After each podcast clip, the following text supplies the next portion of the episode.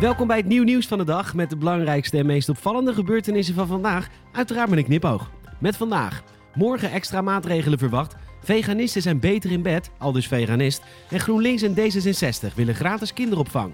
Mijn naam is Peter Bouwman. Dit is het nieuw nieuws van de dag. Dinsdag negentien januari.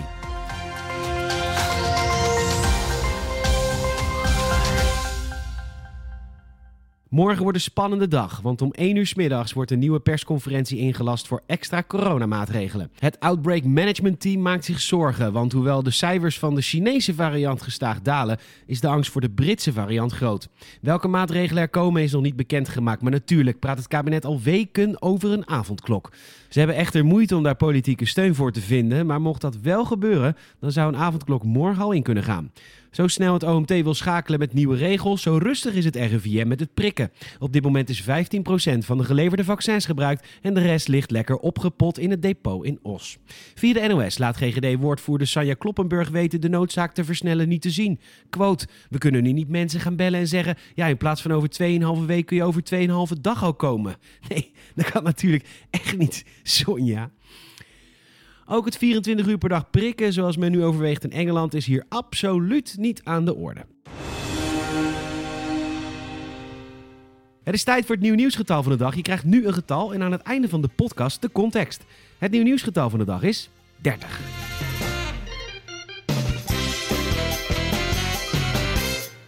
De avondklok houdt het land natuurlijk enorm bezig. En ondertussen waarschuwen voetbalbond, K N V B en sportkoepel N O C N S F voor de gevolgen ervan. Zij zijn bang dat veel mensen dan niet meer in de gelegenheid zijn om te sporten, wat de gezondheid natuurlijk ook niet ten goede komt.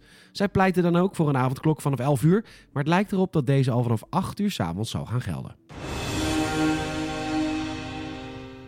Actrice en ex-Hans Klok-opleuker Pamela Anderson weet het zeker. Veganisten zijn betere bedpartners. Dit zei ze eerder via Twitter, maar ze mocht het ook verdedigen in het Britse programma Good Morning Britain.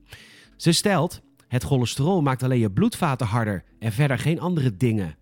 Snap je hem? Ze bedoelt dus piemels en dat is dus grappig.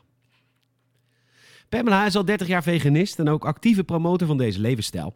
Ze gelooft de claim dat veganisten beter in bed zijn dan ook stellig. Uiteindelijk geeft de inbreng van een dokter de echte duidelijkheid. Die geeft Pamela deels gelijk, maar heeft wel wat bezwaren. Hij bevestigt dat een hoog cholesterol inderdaad op een verhoogde kans op erectieproblemen zorgt. Maar dat je ook een hoog cholesterol kan krijgen zonder het eten van vlees. Het draait dus vooral om goede voeding, hè? Wel geeft de expert toe dat veel rood vlees inderdaad slecht is voor je cholesterol en dus risico's voor je jonge heer vergroot. Overigens had ik laatst een date met een veganist en toen kwam seks er eigenlijk helemaal niet van. Omdat hij er constant en de hele tijd het erover had dat hij vegan is en de voordelen ervan. En dat ik mijn lichaam vernietig en dat koken toch echt net zo gemakkelijk en lekker kan zijn. En dat je echt niet alles moet geloven wat er op die verpakkingen van voedsel staat. Topavond. D zesenzestig sluit zich aan bij het plan van GroenLinks om te zorgen dat de kinderopvang een gratis publieke voorziening wordt, net zoals het onderwijs. Dan is kinderopvangtoeslag niet langer nodig en is er geen reden meer voor de Belastingdienst om stevige jacht te voeren op fraudeurs. Dit was de oorzaak van de toeslagenaffaire, waardoor duizenden ouders in financiële problemen kwamen en uiteindelijk het kabinet viel. Het is natuurlijk ook mogelijk om de fraudebestrijding, het echte probleem, aan te pakken, maar dit is natuurlijk ook een oplossing. Door zich voor gratis kinderopvang uit te spreken gaat D zesenzestig tegen de afspraak binnen de coalitie in, maar die deal geldt niet langer nu het kabinet demissionair is. De kosten voor gratis kinderopvang, ongeveer vijf komma vier miljard, een paar dagen zonder kinderen thuis, onbetaalbaar.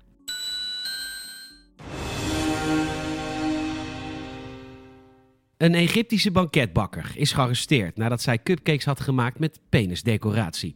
De leuterlekkernijen waren bestemd voor een verjaardagsfeestje op de Gezira sportclub in de welvarende wijk van Caïro. Gasten van het feestje deelden foto's van de smikkelsnikkels op sociale media. Dit werd opgepikt door de Egyptische autoriteiten die de smakeloze decoratie niet konden waarderen. Om het publieke moraal te beschermen van dergelijke wanstaltige gebakjes, die er overigens super lekker uitzien, werd de baldadige banketbakker gearresteerd. Het voorval trok de aandacht van minister van Jeugd en Sport die toezicht houdt op sportclubs als Gezira. Minister Shobi heeft aangekondigd een commissie te vormen die het zaakje zal onderzoeken. Dat meldt The Guardian.